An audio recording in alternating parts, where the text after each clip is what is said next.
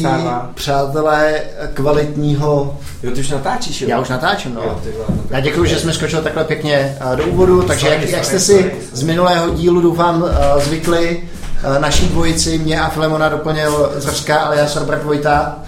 Naštěstí je to jenom takový hostování, jako v NHL, když vytáhnou toho hráče z farmy, nechají ho v- ohřát v tom prvním týmu, jeden zápas, dva záznam, zápasy a pak ho pošlou zpátky na farmu, aby si to obouchal. Já bych určitě eh, Zrskovo vystoupení nedegradoval. Myslím si, že Zrska už se kvalifikoval do pravé soutěže NHL, takže, takže to je absolutně, absolutně právem, bych tak řekl. Tak. Uh, Zrsko, jsi tady právem, podsucáváš si tady nějakou uh, lahvičku, Vodu, vodu, čistou vodu, vodu. čistou, čistou vodu. Co tvoje sportovní výkony? Tristní. Trestní. Jak je to možné? Tenhle rok je úplně nějaký krizový člověče. Hmm. Nějak jako se vždycky nemůžu k tomu dokopat. Jako jdu si zaběhat, dám si třeba desítku, ale nemůžu se dokopat k tomu, že půjdu a dám si 20, 30, 40, něco takového. Fakt ne. Jako. Hmm. Nevím, čím to je. Minulý rok byl superový, ale letošní rok fakt stojí za starou bačku. Prostě tě to nebaví. Filemone, ty máš teď nějaký zdravotní problémy. Já, já, já, já mám zdravotní problémy, bohužel, takže sleduju pouze vaše výkony, jednak tvoje triatlonové um, útoky prostě na Ironmana, což je úžasné.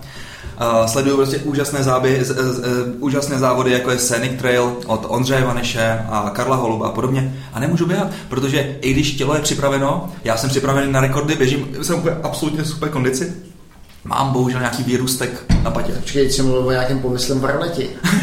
No, já jsem pořád... Já, táhne tě to dolů. Je to tak, přesně tak. Já, se, já, jsem, zjist, já jsem zjišťoval, proč mám tu techniku takovou, že jsem prostě, že běžím vychýlen.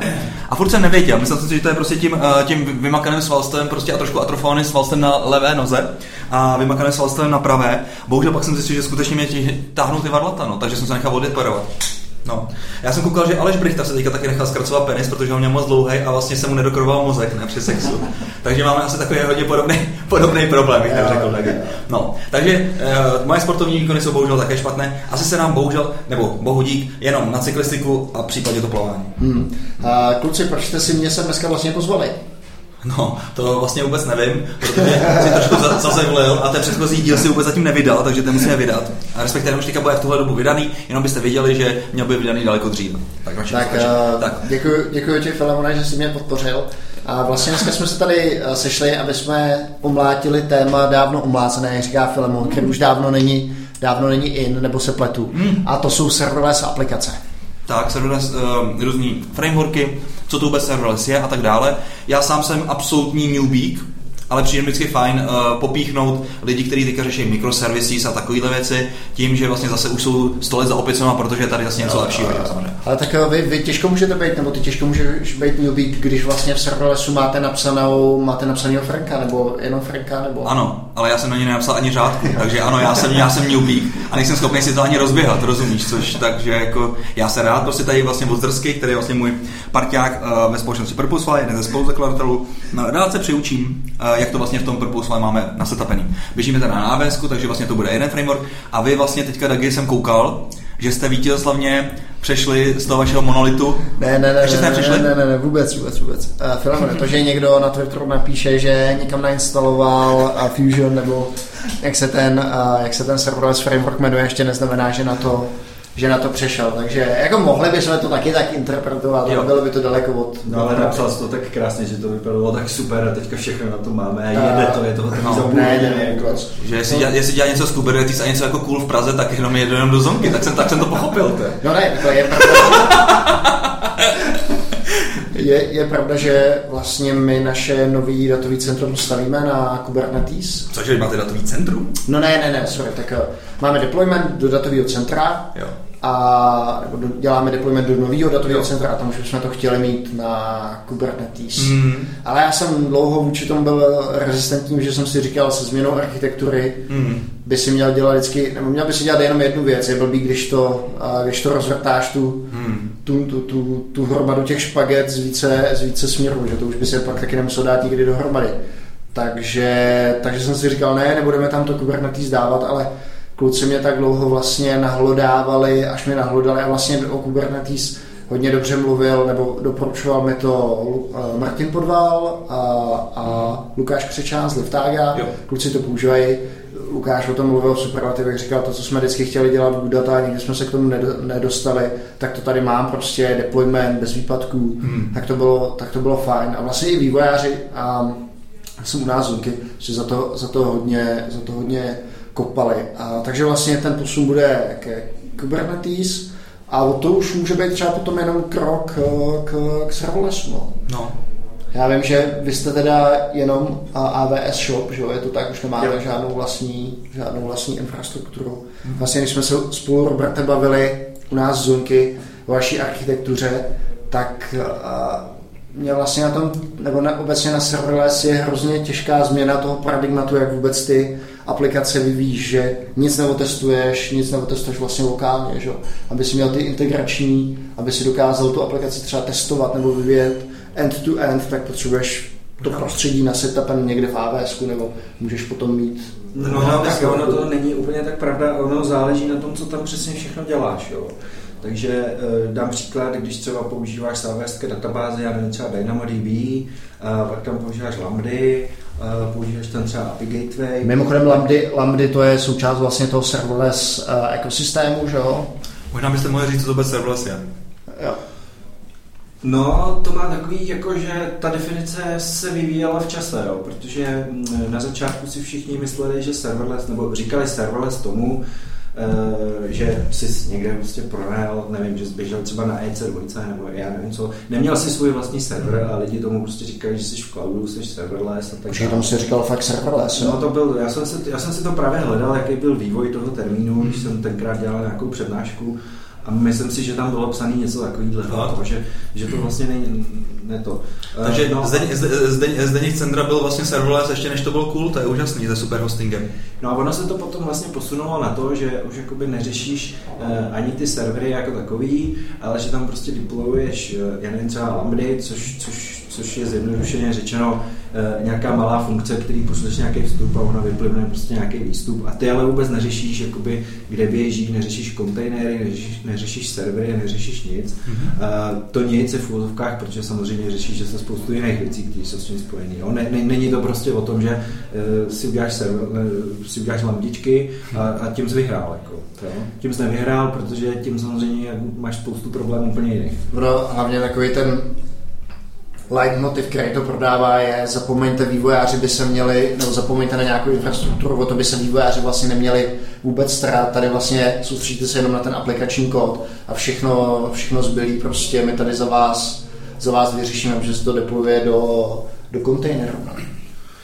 No, řešíš, no, tak třeba, třeba u Lamp řešíš takové ty věci, že Uh, já nevím, uh, třeba jejich konfiguraci. Jo? Ty máš nějakou lambdu a ty třeba v AWS můžeš nastavit, uh, jak velkou potřebuje paměť, s tím je spojený vlastně rychlost CPUčka, Uh, takže sice neřešíš server, ale řešíš, jakou konfigurací máš nastavit, aby to bylo optimální z hlediska rychlosti, protože rychlost, respektive doba běhu souvisí s tím, kolik za to zase zaplatíš. Jo? A, a to samý řešíš vlastně nejenom u Lambdy, ale u všech těch věcí, co v tom jsou. Já bych to řekl možná ještě trošku jinak. Nějakých problémů si se zbavil, ale úplně jiný si, Přesně. na jiný si narazil. Ale ono vlastně, když se často mluví o, o serverless nebo o funkcích, tak to je vlastně jenom jedna součást té skládanky. Ty už si narazil na konfiguraci, a, kterou potřebuješ. Je to o tom, že ty funkce spolu musí nějak operovat. Je to vlastně o tom, že předtím musíš mít nějakou API gateway, v případě teda, že to, že to obsluhuje HTTP požadavky, která ti vlastně routuje, routuje ten příchozí trafik na ty tvoje serverless funkce, takže je to vlastně kompletně změna paradigmatu toho, jak se ty aplikace, jak se ty aplikace dělají, nebo jakou mají architekturu. Že? To taky, no. A pak hlavně řešíš problémy typu, že chceš použít API Gateway a, a potřebuješ vrátit třeba binární file Eh, nebo binární data, jako response, no a to samozřejmě API Gateway neuměla, že jo? takže řešíš workaroundy typu pošleš text base 64 a něco se s tím pak udělá tvůj frontend, protože víš, že to je to, co to je a, a tak dále. Jo. To už naštěstí jakoby přidávají tu podporu. Oni jsou v tomhle tom jako extrémně rychlý to AWS a upřímně řečeno tam je tolik novinek, že to nestíhám ani zkoušet, ani číst. Jo. Jo, eh, já bych se chtěl jenom zeptat, tak vy jste, vy jste vlastně v Gudetech používali Erlang, funkcionální jazyk. Má třeba je to nějaká výhoda pro programátory, kteří vlastně přecházejí na serverless, vlastně znalost funkcionálního programování, protože v podstatě mi to přijde jako hodně, hodně podobný koncept, až na to, že teda ty uh, lambdičky jsou teda rozesetý prostě někde, někde, někde, někde se procesy, ale v podstatě to jsou teda nějaké jiné potentní funkce, které prostě neovlivňují stav, nebo jak tak to nějak představují. No, tak uh, to záleží, co ta lambda funkce, co ta lambda funkce, co ta lambda funkce dělá. Samozřejmě ona ani dneska v té, ať už to bude Java nebo jakýkoliv jazyk, neprogramuješ tak, že by si třeba někde v paměťovém prostoru měl měl ten stav, který, který měníš. Stejně ho máš vždycky uložený někde v databázi nebo v nějakém hmm. podobném úložišti. Počkej, oni už nejdou entity B, ne? Nebo... co se vlastně něco zaspal? co bych, co bych řekl, tak co je podle mě jiný je, když dneska budeš dělat aplikaci, tak je takový fundament dělat to jako klasickou, co ty říkáš, krudařinu. Mm-hmm. Prostě... Kruděčinku. Kruděčinku. Od, od, od slova prasečinka. S, s rovno frameworkem. A mně přijde, že u těch serverless aplikací se možná od tohohle toho ustupuje, že ty věci jsou možná víc reaktivní nebo event driven. Aspoň tak mi to, aspoň tak mi to přijde.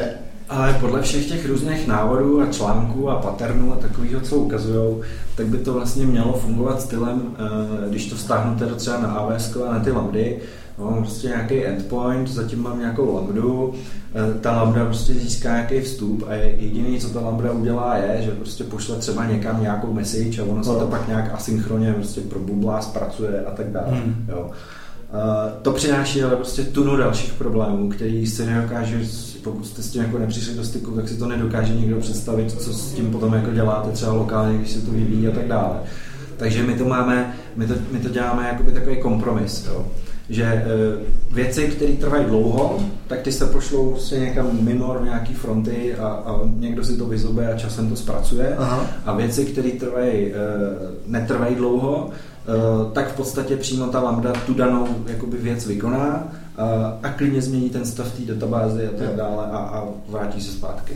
Hele, a znamená to teda, to Zračko máte třeba to asynchronní zpracování požadavků pro, řekněme, interaktivní dotazy, to znamená, že uživatel přímo s něčím mění uh, na frontendu nebo s tou aplikací nějak interaguje a vy to vlastně tu lambdou obsluhujete asynchronně? Ne, Nemáte to. Ne, uh, co, co se týká třeba UI nebo něčeho takového typu nevím, stáhnout to třeba na Franka, nastartovat survey nebo, nebo ukončit survey a podobné věci, uh, tak ten stav se v podstatě mění okamžitě v té lambdě, ale jsou na to navázané další věci, dám příklad, teďka se třeba dělá to, že ukončím survey, tak jako její stav se změní na to, že byla ukončená ale je tam potřeba propočítat potom nějaké věci, někde nakašovat nějaké výsledky uh, a tak dále. A to už se ale řeší asynchronně. Jo, jo? Jo. Takže jakoby něco jo a něco ne. Je to, je to prostě kombinace. Ne? Mimochodem, když se bavíme o serverless, tak ono to k těm microservisám má eh, hrozně blízko a dneska, když, si, když se s lidma bavíš o tom, co jsou microservisy, to je to tak, že mají jeden monolit hmm. a z toho jednoho monolitu udělají n monolitů. Jo, že prostě a někdy to je dokonce ještě tak, že vlastně ani ty monolity, ty, ty mikromonolity nemají nemaj vlastní, vlastní nějaký, řekněme, hmm, datový schéma. To znamená, že máš n těch mikrolitů, jak se tomu říká, a ty se lezou všechny do jednoho, a, do jednoho adresního spaceu nebo úložiště.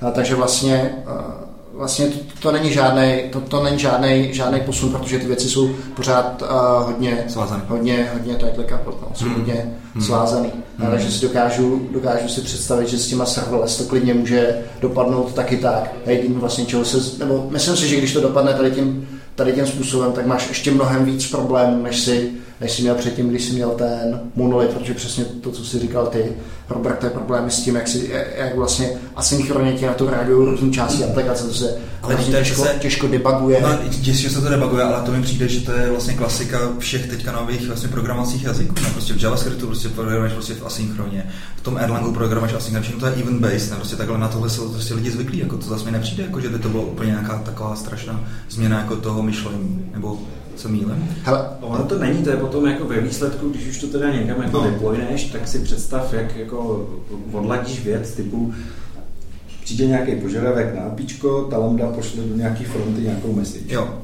Teďka tu frontu vyzobává nějaká jiná lambda. Jasně. No, ta jiná lambda uh, třeba plní další fronty nějakýma dalšíma otázkama. Mm. A ty další fronty vyzobává zase někdo jiný. A máš jich třeba tak klidně zřetězených 4, 5 a teď jsou tam různý faily, race conditions, prostě klasické. A já nevím, co všechno. Mm. A teď tohle, když máš třeba odladit, mm. tak jako trošku peklíčko. No. no. To si umím úplně živě představit. Hlavně, hlavně, když přijdeš z toho když přijdeš z toho přístupu, kde vlastně máš nějaký kontroler, dostaneš tam ten HTTP požadavek, ten ti takhle probublá tou synchronní částí toho kódu, no. na co zapíše do databáze a vrátí response. Tak jako v tom se hrozně jednoduše vyznáš. V případě, že si otevřeš takovýhle kód a bude to napsán asynchronně, no. i event-based, no. tak se v tom prostě nevyznáš. Tak to, tak to nedáš za boha dohromady. Mně přijde, že tak, takovýhle styl vlastně teďka programuje, ne, nechci říct, prostě většina programátorů, jako ne. Yes. Ale já jsem to nemyslel. Takový ty handle, hele, prostě v té callback, hele, prostě v tom. V to se ti zdá. Jo? Já myslím, že ne. Jo, mě to přijde taky no, Dobře. většina programátorů Dobře. totiž ani nedala. Jako, jo. Já si taky, já nevěřím. Opravdu. Já, si, já, já myslím, že také se programuje v Reactu třeba. Ne, ne, ne. ne. Já, já, jsem, já jsem skoro přesvědčený o tom, že jak teďka bude boom nějakých reaktivních no. a event-based aplikací. To už je. A OK, tak možná je. No tak to dojde do určitý fáze vystřízlivění a budeme se zpátky vracet k tomu, Ale... že to bude klasický prostě ne, nebude to možná mix. Na, na, na tom, ne, ne, no, jednak mix, ale na tom backgroundu, že to bude možná celý asynchronní, ale z pohledu toho programátora, tak ten bude psát v pozůkách pořád synchronní kód, jo, protože jo. to je mnohem jednodušší pro to, abys to, abys to vůbec byl schopný mentálně pobrat. Hmm. No tak otázkou je, jaká vlastně optimalizace pak ta asynchronní, prostě tam je možná automatizovaně, že jo? protože tam vlastně to hodně daný i třeba semantikou té apky a, a prostě tohle to není jako třeba optimalizace kompilerová, že jo. To si, no. A já jsem v tomhle tom jakože velký pragmatik, takže já si sice jako třeba přečtu články o tom, jak by se to správně mělo dělat, hmm. ale ve finále je to stejně vždycky kompromis. Hmm. E, protože fakt jako nechci, aby lidi trávili 14 dní jako tím, že budou vůbec se snažit pochopit, co to dělá a kudy všude to bublá. Takže čtěte mezi řádky, máme tam prostě prasárničky, který to zjednodušují. Ne, ne, ne, to, to, tak není, to tak Dobře. není. To, Dobře. to jako nejsou prasárničky, ale, ale jakoby eh, dám příklad, eh, tak prostě přijde mě nějaký eh, požadavek na to, abych třeba získal detail nějaký survey, mm. jako, mm. jo, tak proč bych to měl poslat někam jako asynchronně nějakou message, pošli mě zpátky detail nějakým kanálem. A ty to prostě svážeš. Když to prostě můžu vrátit mm. rovnou v té lambdě. Jo, jasně, to je prostě jasně. blbost. Takže víceméně my, my to děláme tak, že ta lambda fakt vezme a co může, tak zpracuje hned a rovnou to vrátí. Takže eh, v 99% případů vidíš prostě v jednom failu na pár řádkách deset, desítky řádek, není to žádný prostě tisíce a podobný, vidíš přímo přesně, co ta lambda dělá. Jo. A e, používáme to, nebo takhle, proč, proč my jsme vlastně k tomu vůbec jakoby přešli, je to, že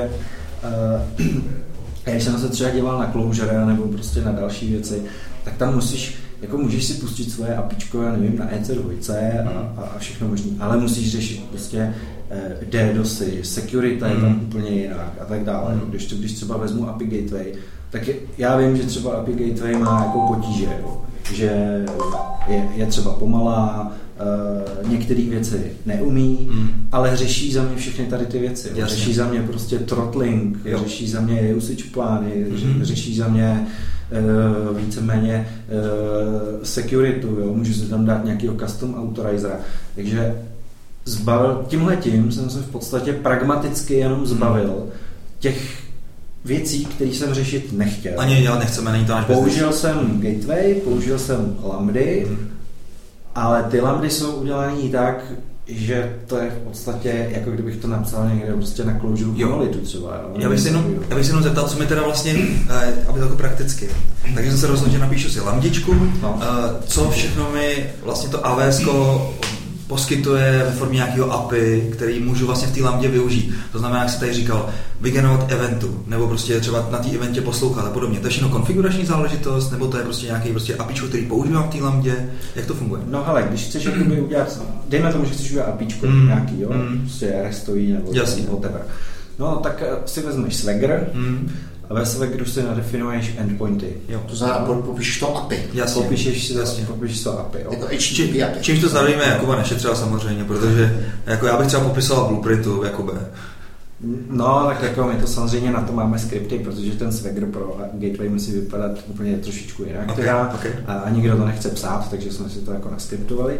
No ale v podstatě si jenom v textáku vytvoříš jakoby eh, ty, ty resursy ano. a metody a různé ty věci. Ano.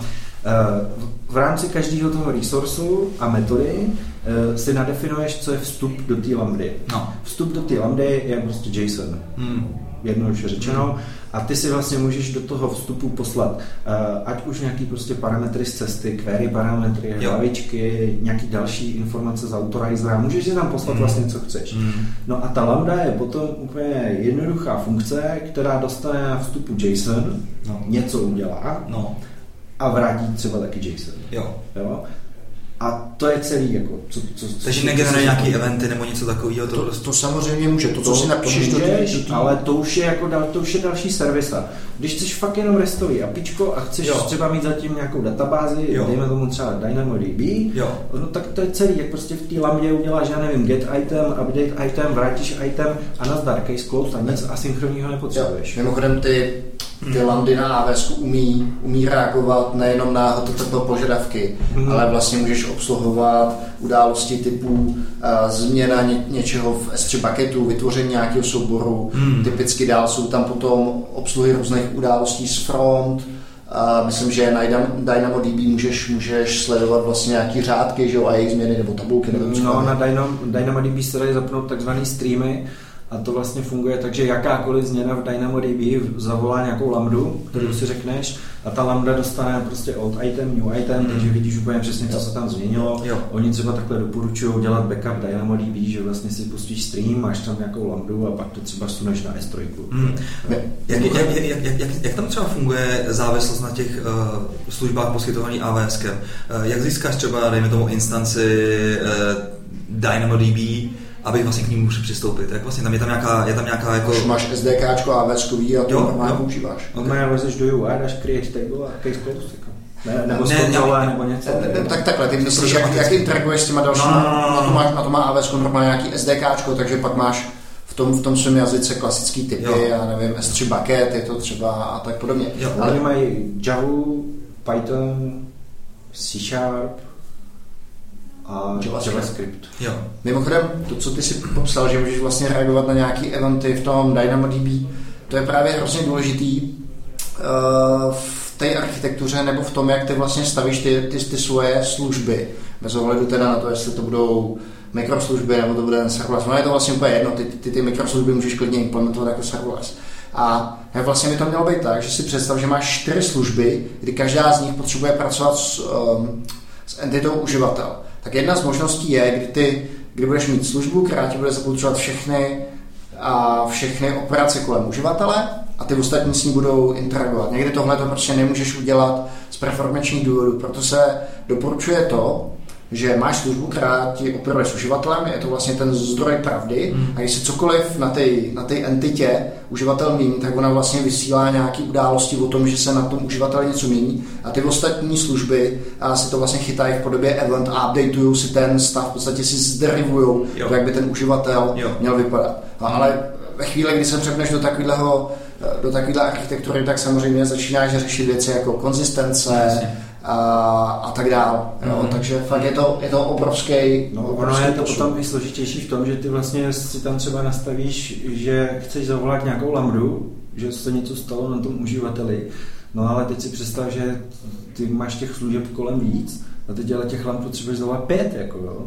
Tak jako co s tím budeš dělat? Tak pošleš to nějakam do SQS nebo něco, jenomže tam stejně čeká zase jenom jedna lambda v úzovkách, hmm. takže ty musíš mít nějakou třeba, dejme tomu nějakou lambdu, která zase volá třeba dalších pět lamp, nebo, nebo musíš mít separé fronty pro ty jednotlivé služby a jako fakt už se to potom strašně komplikuje. Tak. No, jako je to úplně jiný způsob, hmm. jiná architektura aplikací a myslím si, že to není prostě fakt, jako do toho člověk nemůže skočit, že by si řekl, tak teďka dělám, dělám takovouhle architekturu a zítra to umím, no? že ten přechod od té klasické krudařiny hmm. a tady k takovéhle architektuře je dost, je dost uh, složitý a hlavně nej, nejsou kolem toho, nejsou kolem toho dostatečně známý a vyzkoušen ty paterny. Jo? To ti každý no, řekne přesně. prostě, že hele, to hledáme, snažíme se koukat, jak to dělá někdo ve světě. A to ne, tak na to nenajdeš odpovědi na Stack Overflow. Mm-hmm. Eh, tady je vlastně jeden, jeden framework, který stojí vlastně vedle AWS, je hodně populární serverless. A tam jsem zrovna koukal, že tam uh, dávají vzorové aplikace právě pro takovéhle lidi, kteří třeba přecházejí z CRUDu, klasického, k tomu, jak vlastně ten CRUD udělat případně vlastně s pomocí té architektury serverless. Jo. Takže jako ty nějaký takovýhle casey jako jsou. Jich strašně málo. Jo. Jich strašně málo a, a, a když se někdo rozhodne třeba jít do AWSK, tak já jsem první čtvrt rok, půl rok, já jsem měl hlavu jak pátrací balón mm. a v podstatě jsem jako furt dělal jednu botu za druhou. Mm než jsem se prostě dokopal jakoby na základě failů k něčemu, co nějakým způsobem funguje. Hmm. A stejně si myslím dneska, i po tom prostě roce, roce hmm. a půl, tak si stejně myslím, že to vůbec to není ideální, tak jak by to jako mělo být. Jo. Ale to je prostě tak obrovská věc, ale tak obrovská, že ale ale, ale to, to, to, je komplexita, kterou ti tam dá AWS. A pak máš komplexitu toho, kdy třeba to AWS nemůžeš použít a používáš právě nějaký uh, serverless frameworky, které ti mhm. vlastně umožňují to serverless provozovat mhm.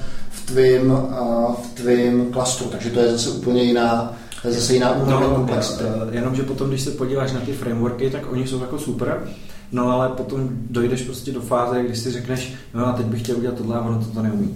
Mm. A co budeš dělat? Jako, budeš, budeš dělat prostě pull requesty do, do toho frameworku, aby si to tam dal hádat se s tím, kdo, kdo ho prostě spravuje, nebo si to uděláš sám. Ale tak to je, to je, prostě to je... Tak, takový ten klasický trade-off mezi tím být na AWS a udělat si tam login bez ohledu na tom, co si o tom myslíme, anebo mít teda nějaký takovýhle framework, který možná nebude inovovat dostatečně rychle, mm. jako jako AWS, ale budeš vědět to, že to máš kompletně pod kontrolou. Je to, je to prostě trade-off. No. Hele, ale ono, když to napíšeš, eh, takhle, ono, ono se to i pro to AWS dá psát tak, že eh, víceméně nebude nějaký jako zásadní problém s tím přejít jo. někam jinam.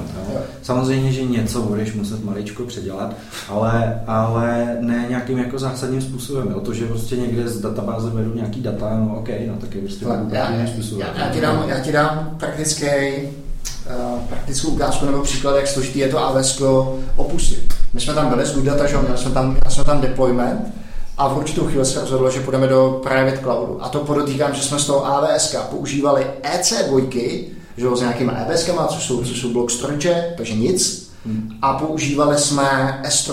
Doteďka se good data nepodařilo odsaď kompletně zmigrovat. To znamená, že ta S3 se tam stále používá. To znamená, ty, aby si byl schopný tu aplikaci napsat dobře, tak tam budeš muset udělat šílený abstrakce, to je AT1.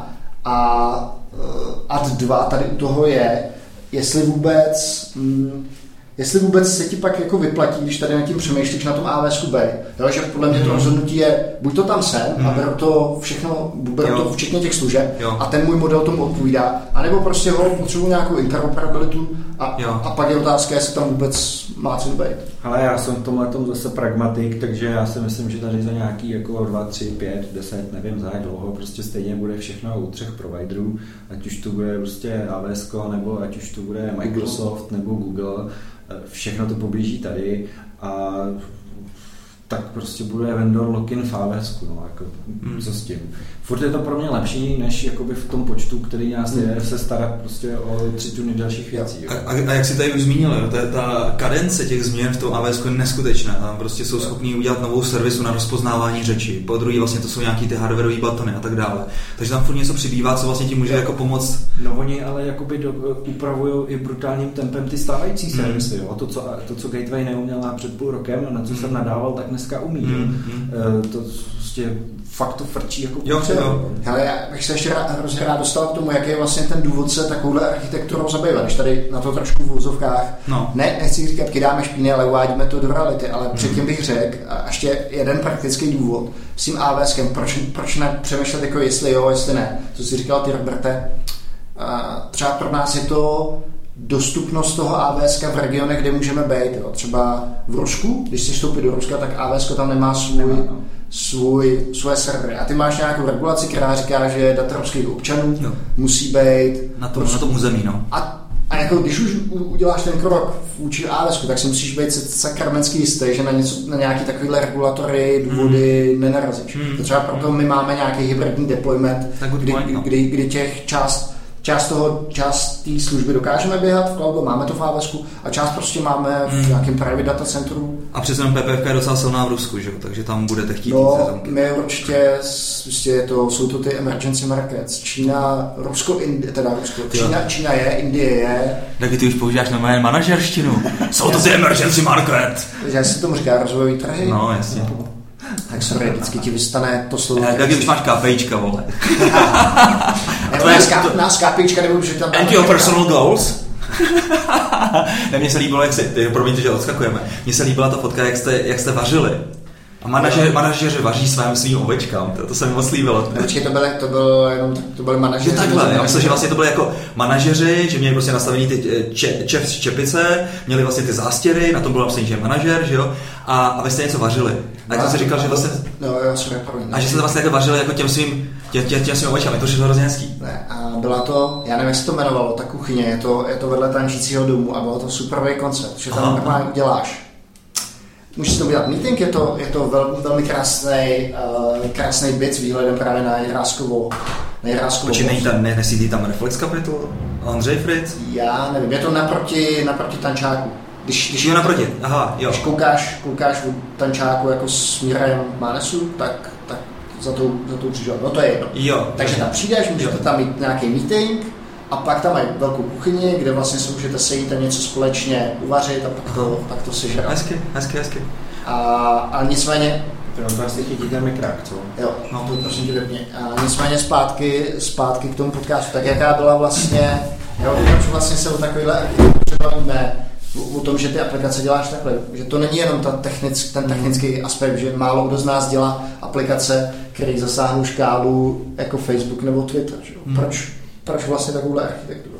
Jestli na to máš nějaký názor. Proč? No, protože Rarouš. Jenom tady zmiň. To, to ani ne, tak on se tomu brání, jako, jo, že prostě já jsem to nebyl a já nevím co všechno. Ale tak jako my jsme byli v, eh, my jsme byli eh, v, v AWS už předtím v úzovkách, no, prostě jsme tam měli akorát EC2 instance, to je všechno.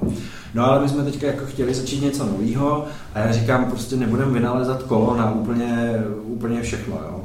Takže plácnu, podíval jsem se do AWS a vidím prostě eh, AWS Cognito eh, User Pool, jo, zpráva uživatelů, hesel, verifikace a já nevím čeho všeho.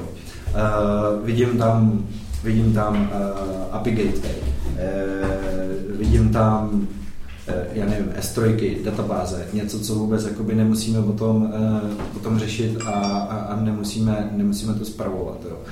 To byl samozřejmě na začátku jakoby celkem jako naivní přístup, a protože si tam sice pustíš Dynamo, ale musíš se pak o něj starat. Jo. Musíš prostě řešit read write kapacitu a já nevím co všechno. No a pak, pak, se nám, pak se nám zalíbily ty lambdy, no a my jsme vlastně psali ještě i frontend v ClojureScriptu, mm-hmm. a, takže jsme si pak řekli, no to je super, tak prostě lidi se naučí ClojureScript, můžou psát Uh, můžou psát frontend, uh, můžou psát backend, mají na to jedno ide, jsou schopni si upravit tohle v tamtom a tak dále. Um, jakoby těch důvodů fakt bylo hodně a, a jeden, jeden z dalších je i to, že jsme se to prostě chtěli naučit. No. Nám se to jako líbilo. Jo.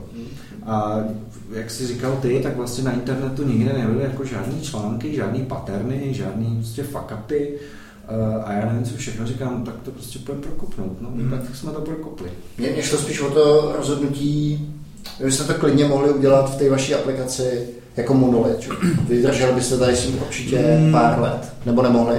No my bychom to mohli udělat tak, že v podstatě jako by ty lambdy, co tam jsou, no tak se to obalí něčím, bude z toho Clojure API, prostě teda Clojureovská věc, která se pustí na EC2, bude to tam jako monolit a, a, a pojede to, jo. A, jaký, a ten, ten důvod, jestli, proč se tohle neudělali, bylo, bylo jaký? To, že jste si to chtěli vyzkoušet? A...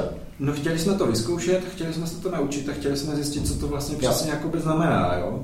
Eh, a říkám, byli jsme trošku naivní v tom, že jako o spoustu věcí se nebudeme muset starat, a, a ono to tak jako v finále úplně není, ale kdybych to měl jako zhodnotit po tom, po tom roce, po tom roce a půl, a tak bych udělal to samý, jako ne, neutek bych toho. Hmm. Jo, má, má, to furt to má víc výhod než nevýhod, podle mě teda. Hmm. Možná, možná, Roberta, můžeš taky zmínit to třeba jako mm, peněžní nároky na tu aplikaci. My tam vlastně máme teďka ještě furt nějaký prostě pohrobek, takový jeden Docker kontejneřík, takový klasický prostě monolit, jak ty říkáš který nás prostě stojí 90% prostě našich nákladů no, to, to, na, to zůstalo, na Amazon. To, to zůstalo pod tobě, protože to by si vydupal, že, že prostě jádro bude napsaný v Pythonu a poběží to někdy na EC2 a, a bude to ve VPCčku a já nevím co všechno. No, tak eh, aby tohle celé fungovalo, tak samozřejmě kolem toho jsou nějaké instance další EC2, aby se na to dalo dostat, protože to je v private, jakoby v, v private subnetu bez přístupu na internet a tak dále a tak dále. No a stojí nás to, ale poslední faktura byla asi 400 dolarů, to je eh, faktura jakoby eh, za dev i produkci, dohromady, takže dejme tomu, že jakoby jeden účet je za 200, no a z toho ale nějakých 180 stojí EC2, jo. A zbytek věcí typu lamdičky, gateway, dynamo a jeden co všechno, tak stojí prostě třeba 34. Tak ono je potřeba říct, že taky je teďka v tom takovém tom zadarmozním módu, co Amazon vlastně po, po, uh, nabízí mladým startupům, že jo? To je první dva roky, nebo jak to je? No, ono to je první rok, první ale, rok. ale eh, když se podíváš potom do té dokumentace, tak oni mám tam jako napsaný první rok, ale u spousty služeb typu prostě Dynamo a tak, mm. tak je tam napsaný, hele, i když ten rok skončí, tak furt máte prostě něco jako Což je super. No. Takže eh, když si, když si vlastně uděláte něco malého nebo relativně malého, tak vás to fakt bude stát řádově prostě třeba jednotky dolarů a mm. nemusíte nic řešit. Mm. Úžasný. Otázka je, kolik budeš pak pálit za ty vývojáře, který se, který, který se jak nad tím budou takhle motat. A tím to, tím to nějak, tím to nějak neschazuju. Mm. Jo je potřeba to vidět z obou dvou stran. My jsme teda měli štěstí třeba na ty ClojureScript vývojáři, že to byli bývalí vlastně JavaScriptaři, kteří se chtěli naučit prostě ClojureScript a nebyl ten problém. A myslím si, že to je i... To je úplně něco jiného. No a že to, je, že, to, že, to, že to je prostě i konkurenční výhoda, jo? že vlastně těchto lidí, kteří se chtějí učit prostě tady ty, tady ty jazyky je docela dost a, a těch, a těch startupů nebo těch firm, který tady to vlastně umožňují, zase je docela málo. Já vím, že vlastně, já vím jenom o Jirkovi Kneslovi, že používá eh, Closure Script, hmm. nebo Closure, ne, ne, Closure Script, Closure Script a láká na to, asi, asi, určitě, asi mu to ne, nevím, a, a my jsme taky neměli ten problém. Hmm. Neskoušeli jsme teda ty lambdy napsat nikdy v Pythonu, ani Máme vlastně, lambdy v Pythonu. Máme? Aha, hmm. aha, aha. Tak to je dobrý. V Java bych je chtěl vidět, to by bylo docela zajímavý. No, to je zbytečný. Jo, ok. No, to bys musel ten kontejner furt držet naživu a tak. Jo. To je jakoby, Aha. E, takhle, e, pokud, pokud dorosteš... Teď, teď se bavíme čistě o AWS deploymentu. No, no, no. Pokud dorosteš do stavu, kdy vlastně to tvoje apičko používá non-stop někdo mm. a ty kontejnery jsou hot, mm. tak ta Java je extrémně rychlá. Jo. Pokud ale jsi ve stavu, kdy to, ten tvůj endpoint zavolá někdo třeba jednou za půl hodiny jo. a nejsi nějaký velký, jo. tak jako čekat na to, až to nastartuje, jo, tak to je prostě úplně totální overhead a to nemá smysl. Mě, mě právě hrozně zaujalo, že, že to používáte na interaktivní dotazy, že mně přišlo, že ty AV, že, že ta Lambda by design prostě není určená k obsluze interaktivních dotazů z důvodu latence toho, že když tam nemáš, když tam nemáš naspinovaný dostatečný množství těch těch kontejnerů, což ty samozřejmě neovlivníš maximálně tím, že si to apičko zahříváš, hmm. tak vlastně ti pak ten request může klidně trvat sekundu a půl a ani, ani nemrkneš. No hele, tam je největší latence způsobená API Gateway. A já jsem myslel, že to je tím, když nemáš ten kontejner, který je schopný handlovat ty požadavky, že No, tak tam taky, tam řekněme, že se můžeme bavit, když ten kontejner je prostě jako není hot, tak se tam můžeme bavit o číslech typu e, desítky, někdy stovky milisekund, mm. než se nahodí prostě Node, Python a já, a já nevím co všechno. Jo.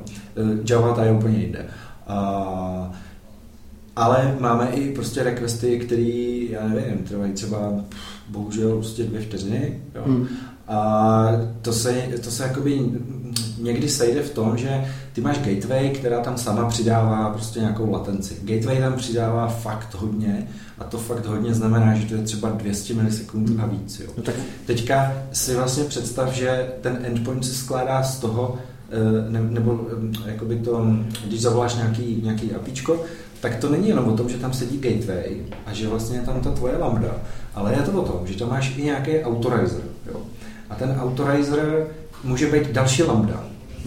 A teďka ty řešíš věci typu, dobře, tak jak dlouho nechám tu vygenerovanou polici, polici eh, nakešovanou z toho autorizeru, abyste nemusel při každém volání toho APIčka volat ten autorizer. Jo? A, a hraješ si s tím, takže vlastně v nejhorším případě může nastat to, že ty zavoláš ten endpoint a teď se zavolá ten autorizer, který prostě něco dělá a teď on je cold, jo. Hmm. Uh, dobře, on řekne... nějaký chain volání, který tě tam potom může nepřijít. No, přesně. Mimochodem, ty, mluvíme tady o API Gateway a ještě, aby si to ty posluchači dokázali představit, jak vypadá architektura takový API gateway. Robert tady zmiňoval, že, že pomocí Swaggeru píšete nějaký API, takže obecně to je prostě nějaký, řekněme, nějaký HTTP server, aby jsme to zjednodušili, který přijme ten požadavek, zaserializuje to, hodí to někam do, do fronty typu Kafka a podobně a pak vlastně tady ten serializovaný požadavek se odsaď vytáhne a doručí se vlastně do toho kontejneru, který to, který to obslouží, že jo? pak se response vrátí zpátky někam do té kavky a tam se to zase vyzobne že na straně té API gateway, aby to vůbec aby vůbec ta API gateway a, mohla škálovat, tak se to musí v podstatě dekaplovat od těch, od těch lamp, které potom produkují který potom produkují ten samotný, samotný kód. No ale jako, co dělá přesně API Gateway, to úplně jako... To, to bylo generická API Gateway, že nějakou takovou komponentu potřebuješ u každého serverless frameworku. Mimochodem ty frameworky Eh, které jsou dneska open source, a Apache, OpenWhisk a, a další, a tak můžete se na ten kód podívat, jaký technologie jsou tam popsané. Většinou, to, většinou je to Kafka, je tam, je tam uh, Konzul, případně něco, něco na implementace Paxosu v podstatě, na hledání dist, uh, koncenzu v distribuovaných systémech a bývá tam nějaká databáze nebo takovéhle věci typu typu, um, typu CouchDB nebo, hmm. nebo podobně. No. Úžasné.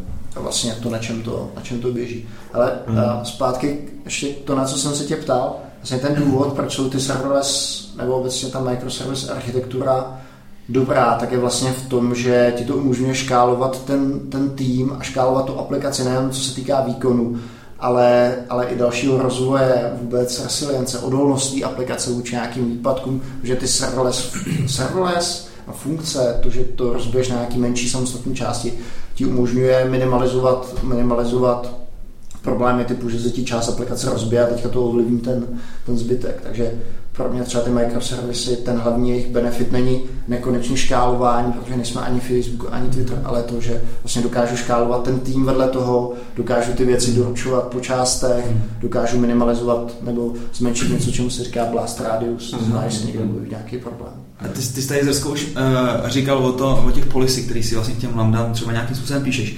Uh, máš povinnost jako programátor uh, třeba v ně, vrátit odezvu prostě nebo, nebo tu odpověď v té servise prostě do nějaký, do nějaký doby? Jako je... Nastavuješ tam uh, timeout jo. a dokud ne, když neodpovíš do té doby, tak je to prostě zabitý. Jo, jo, jo. Takže pak máš nějaký monitoring, kde prostě vidíš pěkně prostě třeba nějaký statistiky to, který lambdy ti takhle failují. No, je tam CloudWatch, v podstatě to je taková služba z AWS, která řeší za A logy, jo. Uh, za B to jakoby ukazuje ti to grafy, Eh, typu, já nevím, tahle lambda prostě spadla na tohle tolikrát, mm. tahle na tohle tolikrát a tak dále. Mm. Můžeš si v tom CloudWatchi dělat nějaký eventy, eh, něco jako Cron, prostě řekneš třeba, já nevím, každý den v pět mi pustí mm. něco, tak může to pustit zase nějakou lambdu a tak dále. A je to prostě všechno jakoby v CloudWatchi. Jo, jo, jo. Mimochodem tady to pěkně ukazuje, jak je ten jak je ten ekosystém toho AWS k tomu serverless programování kompletní, že, že máš ty logy k dispozici, jo. jsou tam nějaký eventy, máš tam monitoring. Všechno tohle to si, si, si s, s nějakými open source frameworkami, které dneska existují, budeš pravděpodobně sloukat na... Jak, jak se jmenovalo to, Dagi, na, na, ten, na, ty, na takový, takový ten systém na ty jističe od, od uh, Netflixu? To je Hysterix. Hysterix, jo, Hysterix. No. Vlastně vždycky, a, i když budeš mít synchronní programový model a budeš mít jakoukoliv síťovou komunikaci, tak vždycky uh, to doporučuji obalit pomocí hystrčů, protože vlastně mm, mm. dekapluješ ty dvě ty dvě části a má to, má to řadu, uh, řadu jo. A někdo si třeba myslí, že jenom tím, že mezi dvě části vsune frontu, tak, uh, tak vyřešil, Jasně. vyřešil prostě většinu svých problémů a ono to tak není. On získal díky tomu pro, uh, úplně problém jiný lukrech, možná neví, takže člověk to musí. Vy jste jako si zmínili, že se na začátku, když se popisovali serverless, takový ten jiný styl vývoje, to, že vlastně lokálně člověk už si moc jako toho nevyvine, ty si řekl, jsi říkal, že to tak není. Umí, umíte si tam představit to, že serverless vývojář, prostě no, třeba vývojář Purposefly, může vyjet prostě někam, kde není internet a tam prostě veselé vyvíjet plnohodnotně. Jak, jak, jak, pak, jak, pak, jak pak vypadá takový ten lokální setup, aby byl schopný vlastně nějak programovat? No ale když chceš jakoby vyvíjet uh, jako backendové věci, uh, tak na 90% věcí u nás stačí to, že si lokálně rozvedeš dynamo, hmm. a jedeš nad tím, hmm. takže v podstatě nepotřebuješ nějakou jako konexi, konexi k internetu. Uh, můžeš vyvíjet jakoby i dopředu věci pro SQS, SNS, nějaký prostě lambdy, které reagují na eventy, mm. protože ty víš, jak ten event vypadá. Jo. Tak ty si jo. prostě vezmeš ten JSON a dáš si to někam do testu, nebo jo. si to dáš do replu, nebo si to mm. prostě dáš někam jinam a vlastně si otestuješ jakoby tu lambdu a můžeš mm. jako 99% práce prostě udělat bez toho, aniž bys byl někam připojen. Jo. No, ale pak přijde ta část, kdy to tam prostě celý naliješ mm. a, a, a, a, teďka hledáš, jako, jestli to se dá spolu opravdu jako mluví. Mm. A e, narazíš prostě na věci typu, ty já jsem úplně blbej, protože jsem do té polisy zapomněl, nebo do nějaký role zapomněl něco napsat mm. a ono to tam jako nefunguje. Mm. Jo. Tam já bych jenom upozornil jako na jednu věc, že to AWS je strašně rozsáhlý, má neuvěřitelné množství možností. Hmm. Dokumentace je, je, je neskutečně dlouhá, to než prostě hmm. přečtete všechno, co tam je napsané. Některé věci, ať už v dokumentaci nebo tak, jsou neudržované, hmm. nebo nejsou popsané. Takže se vám taky nakrásno stane, jako mně se to stalo několikrát, že prostě to tam všechno dáte podle dokumentace a, a nic, jako hmm. to nefunguje a no už se mi stalo i to, že jsem to musel smazat a udělat pak jinak, protože pak už jsem fakt nevěděl, co s tím jako hmm. dělat. Hmm. Hele, uh, já si myslím, že tohle je velký problém Filomena, že vůbec ten lokální vývoj, musíš tomu prostě mít jiný, jiný přístup. Já nevím jaký, já ten, já ten pattern, já ten pattern neznám a to třeba to, co říkal Zrska, že si to vlastně odleží lokálně. To je prima do té doby, když máš rozdělený ten vývoj, že někdo doručuje apíčko a někdo k tomu pak udělá, udělá, udělá, podělá, podělá, no někdy doslova podělá to UI, ale když máš potom tým vývojářů, který zpracují spolu na, jeden, na jedné feature, tak oni potřebují spolu nějak se prostě kooperovat. Tento apičko potřebuje dřív a, a tady v tom třeba skvěle funguje, funguje Docker. Hmm. No ale ty si můžeš jako i to apičko, dneska, dneska už jsou prostě jako tooly, kde já mu předhodím Swagger, já mu řeknu, kde mám lambdy a on to, to, to, prostě to, lokálně pustí. Tohle je dobrá teorie, ale nefunguje tak. Vždycky, když jsme to no, dělali, tak jsme jasně, že tak vždycky. Vždycky jsme... je tam nějaký fuck up, vždycky, no. jo. Ale jakože ty tooly se posouvají tím směrem, že si to můžeš lokálně. Do, dokonce uh, JetBrains uh, jestli to je měsíc nebo dva měsíce, oni vydali nějakou sadu nástrojů, která ti umožní si lokálně pustit všechny ty věci, jako je SQS, SNS hmm. a tak dále. Jakoby, jako. jakoby, že, že ti to hmm. prostě umožní, aby si to nasimuloval lokálně. Jo.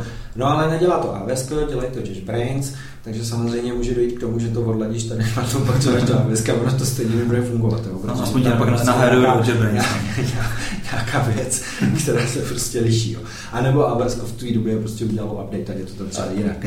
Podle mě ten jediný přístup, který ti může fungovat, tak bez internetu to podle mě nepůjde. Mm. To, je, to si mm. skoro myslím, že pokud nebudeš dělat opravdu izolovanou věc, tak to nepůjde, ale mít prostě buď to instanci toho svého, mít tu instanci toho prostředí per vývojář, aby každý si mohl vlastně naspinovat to prostředí mm. v takovém setupu, jak chce, to je třeba, a to děláme třeba my, to je, to je podle mě jeden přístup. A druhý přístup je, když to máš po, to, po těch mikroslužbách, tak vlastně mít nějaký referenční prostředí, kde si můžeš nadeployit víc verzí té svojí služby a, a zkoušet si to tam. Hmm. No, ale jako úplně, že by si se bez toho obešel, to si nedokážu pro hodně velký procento případů. No tak jako neobejdeš se bez toho, to je jasný, to jsem tím nechtěl říct, jo. Jsem tím chtěl jenom říct, že vlastně když budu chtít teďka jako něco dělat, tak si spoustu věcí můžu připravit offline, hmm. ale pak prostě určitý čas strávím tím, že musím být na internetu, abych se do toho AWS dostal a tam si to prostě musím odladit hmm. a odzkoušet. Hmm. Jo. Hmm. Ale není to tak, že musíš být online pořád. Jo. Hmm. Hele, píšete nějaký integrační testy? Ve smyslu, že máte end-to-end case, který prostě pustíte potom na tom prostředí a zkoušíte, jestli vám to funguje? Ale úplně ne. Hmm. Filemon se asi, Filemon se sice, sice směje. A... Tak vy integrační testy píšete? Protože jako tam maintenance těch integračních testů je takový hell, že to mě nechceš. A hlavně, hlavně ten round je tak pomalej, že prostě jako by si jich měl mít stejně minimum, že Měl by si jich mít, jasně, ta pyramida těch testů je jasná, že jo? Mm a o těch unitových se nemusíme bavit. No tak my jsme prostě dokonvertovali k číslu. my jsme to vzali absolutně. Mělo by jich být co nejméně, takže... Prostě ta špička tam vůbec není. No. Ale my, my tam toho teďka máme jakoby relativně málo. Jo. Mm. Já, to, já to cítím jako pain tohleto. Eh, že když se vlastně po každém releaseu mohu tak jako mražení, jo, jo, jestli to jako teda všechno tam sedí nebo nesedí. Ale eh, jelikož těch věcí je fakt málo, tak se to dá prostě proklikat a zkoušet. A je to třeba do půl hodiny hotový. Mm. Jo? Pokud ale jsme narazili na to, že prostě jakoby to fakt vyroste a těch nesmyslů různých asynchronních a já nevím čeho všeho tam bude hodně, hmm. tak to už se nedá, jako to už se pak bude muset na to něco napsat. Hmm. Jako já si to umím představit spíš ve formě nějakých jako takových čeků, prostě jako, že prostě jenom takový jako sond, než prostě nějaký uh, interakční testů, protože jak, ty, jak jste tady říkali, to jsou prostě molochy, prostě event-based systémy, které prostě můžou vlastně provokovat různým, různým stylem. Ale, ale víš, co, to se ani nedá. Jako to je jako nám do toho ještě vstupuje prostě Stripe, který posílá eventy to je o nějakých subskripcích, kartách, ne? ale tam je tolik eventů. No jasně. No jasně. Na druhou stranu, pokud tam takovýhle testy nemáš, tak, uh, tak ti hrozí s každým releasem s každou změnou nějaká regrese, že jo? A, a to, je, to, to, je vlastně jako podle mě jinak to... A já nevím, co to, je, co to je za firmu, teďka mi to úplně vypadlo, která to dělá tak, že tam prostě se, e, cpou ty, e, ty změny neustále a když něco přestane fungovat, třeba jim to vypadne v tom CloudWatchi, tak jenom prostě revertnou tu změnu, tu jednu lambdu, bum, vrátí se zpátky. To udělat samozřejmě můžeš, hmm. ale nese to sebou zase, zase hromadu, hromadu problémů. Musíš, musíš všechny změny takhle vyvíjet, to znamená, musí být zpětně kompatibilní, hmm. musíš mít připraven, musíš mít vlastně už třeba jenom nadizajnované rozložení těch věcí v, v Čase? Gitu, no jasně, v Gitu vůbec časově to rozložit. Jo, není to, zase je to nějaký model, který vyžaduje úplně jiný přístup, než jsou lidi dneska jo. zvyklí v takovém tam klasickém kolečku. Teďka je vývoj, teďka máme nějakou integrační v úzovkách stabilizační fázi hmm. a teď release. Hmm. Jo, to, to, takhle dělat prostě hmm. nemůžeš. Už jenom díky tomu, že uh, to jinak prostě builduješ a, a jo, testuješ. Jo, jo, jo. A jak my, my se k tomu chováme částečně jako k monolitu, jo? My máme prostě monorepo, kde je úplně všechno. Je tam kolem toho prostě tři tuny skriptů, který jsem napsal, ať už to prostě, co se má buildit, jestli tam nějaká změna vůbec byla, eh, jak se to má deploynout a, a, a já nevím co všechno, aby ten jako round trip byl rychlej. Eh, a když se u nás dělá release, tak my neděláme to, že prostě mám jako nějakou lamdičku a teďka prostě deploynu lamdičku a tím jsem skončil. Jo. Ono se prostě tam jsou skripty, které řeknou, ale tak a teďka prostě jdeme eh, eh, releasenout, eh, zvládne to cvičená opice, protože prostě fakt tam je úplně všechno, je tam tu na čeku a já nevím co, mm-hmm. pustíš skript a, a máš to za, já nevím, když nečekáš na změny, které jsou tam v CloudFormation jako v šablonách, ale řešíš fakt jenom jakoby ten frontend, lambdy a spousty těch SQS a takových, tak za 15 minut nemáš co dělat. Jako. Mm-hmm. A, ale to je jenom díky tomu, že je to ještě relativně malý. Jo. Ono, jak to vyroste, tak se to bude muset ten přístup změnit. Hmm. No, když chceš právě takhle releaseovat, tak musíš mít velmi do, dobře vychytit. Myslím to, jak jsi zmiňoval, že, že mění jednu, kompenzace, věc. tam dáváš. No, kompenzace a takový to, že sleduješ, jaký máš run hmm. rate a, jo, jo, jo. a je to, no. je to, je to je to zase vyšší dívčí. Je to vyšší dívčí. Mě třeba, já samozřejmě už prostě nejsem moc technolog, jako i když prostě se o to zajímám. Super podcast, kluci, díky, díky že to, že jste mě takhle trošku zasvětili do toho, co tady je. Tak mně to přijde strašně blízký, tady to myšlení prostě těch lamp, tomu, jak si, tý, tomu, jak, jak vnímám vůbec svět, jak kam se vlastně všechno spěje, jak by vlastně se měly dělat firmy, prostě decentralizované místo, prostě command and control, prostě držení na jednom místě. Takže jako tady ten způsob se mi hrozně líbí a vidím v tom přesně ty paralely, to, když se snaží vlastně něco takového nasetapovat i ve firmě, jo, takhle, prostě takovou decentralizovanou. Na jedné straně prostě uh, ta svoboda prostě toho, že každý se může přidávat, co chce, na druhé straně prostě neefektivita, prostě spoustu věcí se děje prostě na spoustě různých míst, není to sdílení a prostě vlastně ten přenos prostě těch informací je daleko těžší než ty command and control. Takže každý ten systém má něco, ale mně, se, mně, mně přijde osobně prostě tady ten fakt zajímavý. Samozřejmě prostě je potřeba zvážit to, jestli na to mám vůbec lidi, to, jestli vůbec ta moje aplikace tady to potřebuje, že jo, jako to. Jako to záleží, co chceš řešit a co nechceš řešit. Mm. Jo. E, já to beru prostě chtěli jsme se to naučit. Jo, ale pro mě je to taky to, že my vlastně máme takový eh, takový ten přístup toho, že chceme vlastně mít eh, nejenom jednu službu v rámci toho našeho portfolia, ale to prostě různých služeb, které mezi sebou nějakým způsobem mm. kooperují jako biznisových služeb. Jo. Takže nám to prostě jako na ty microservisy stejně jako nějakým způsobem míří. No a tak jsme se prostě rozhodli, tak dobře, tak půjdeme prostě úplně ultimátně do toho nejmenšího atomu a, a to z té funkce, že ne, jako, ne prostě nějaká služba. Já si myslím, že ty by si vystačil v tom, co si popsal i s několika monolitama, mikrolitama a myslím si, že fakt jako dělat to. Podle mě lidi neví, co je microservice architektura a, a, a, a a když se bavíme o serverless, tak to je ještě úroveň, určitě. Úroveň je to v plenkách, jak jste tady prostě řekli, fakt jako cautious, protože k tomu není dokumentace pořádně. A podobně. Teďka jsem tady trošku začal manažerovat. Ne, ne, ne, vůbec jako ty, ty, ty paterny, že jo? Mm, mm. Jenom já bych ještě opravdu uvedl na, na, na pravou míru.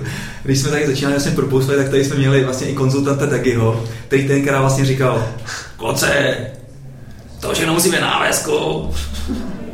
A, a musí to být prostě jako, teďka už prostě nic neprogramujete, všechno to musí být lambda. Takže to bych se možná vrátil zpátky, jak to tady možná byla ta původ těch našich lamtiček propustili. Samozřejmě jenom externí konzultace. Musel, musel, jsem, musel jsem do toho někoho uvrtat, že aby si prošel tou, tou bolestnou zkušeností a věděl jsem, že zrovna by se mohl chytit. Jasně, já jsem se chytil, samozřejmě. Takže ty si našel toho, toho blbečka, který... A ještě, ještě jedna poznámka tady. Jako firmu.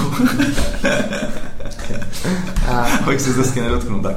Ještě si vím, jak se mění vůbec to, jak vypadají IT organizace dneska. Všichni, všichni odstupují od toho, že nepotřebují vlastně operations engineer. Že? Mm-hmm. My v Zonky máme na těch 15 nebo 16 vývojářů máme jednoho jediného operations hmm. uh, inženýra. Jo, takže... A tomu, tomu 400 ženských back office. Vždycky ty party v Zonky jsou legendární, já doufám, že zase budu pozván, i, po, i potom extempore z minula, protože mě to strašně baví. Jo, jo. A, takže jenom abych, to, jenom abych to dokončil. To znamená, že i to IT prochází nějakou, nějakou revolucí a, a nebude se to podle mě vracet jo. zpátky, že jo. by to bylo 20 smrdlavých adminů. No. Nám by se teda upřímně řečeno jeden smradla, smradlavý admin v tom docela hodil, protože furt tady máš nějaký hotspoty, že jo, Wi-Fi hotspoty, který prostě furt padají, furt tady prostě máš nějaký chtě nechtě prostě třeba routery, který, který, prostě, o který se musí starat a tak. Takže jeden smradlavý admin by se mi do toho docela hodil. Ale to teďka mluvíš o adminovi, který tady řeší jenom nějakou lokální No samozřejmě, toho, samozřejmě. To není, není o tom produktu. Ne. Ale, ale dobře, je třeba vy pro Purposefly taky potřebujete někoho, kdo vám pomůže s, s AWSkem, že jo? Nebo tak dobře, z Zrské je extrémně šikovný, že si nastudoval všechny ty VPCčka. No. A, ale takovýhle člověk se vám hodí, jo? skočit do toho rovnýma nohama, to, je, to si zaděláváte na, na problém s tím, že vás dřív nebo později někdo hackne. Hmm. True. Já si myslím, že jo. Já si myslím, že jo. Hmm. Dobrý, tak tím, tím, jsme, tím jsme to krásně takhle dokončili, tady ten, tady ten veselý podcast. Pište nám vaše reakce, uh, určitě by mě zajímalo, jestli tady je víc uh, pionýrů serverlessových, který uh, se vydali na tady tu nelehkou cestu a řeholi. Samozřejmě bychom mohli sdílet třeba nějaké zkušenosti, už už detailnější, co tady vůbec nepadlo, takže můžeme udělat pak nějaký meetup, Zrsko, viď? To já, já, ti, já ti to řeknu takhle, Filemone. Skoro všichni o tom mluví a skoro nikdo to Jasně, nedělá. No. Bylo to tématem na backendistek.cz, takže to je takový ten... tam jo. o tom mluvil. Jo, takový ten klasický pubertální sex. Jo, jo, jo, jo. Přesně, přesně. Tak teď to přesně, teď to přesně pojmenoval. Tak jo. Posluchači, mějte se, mějte se se, ahoj. ahoj.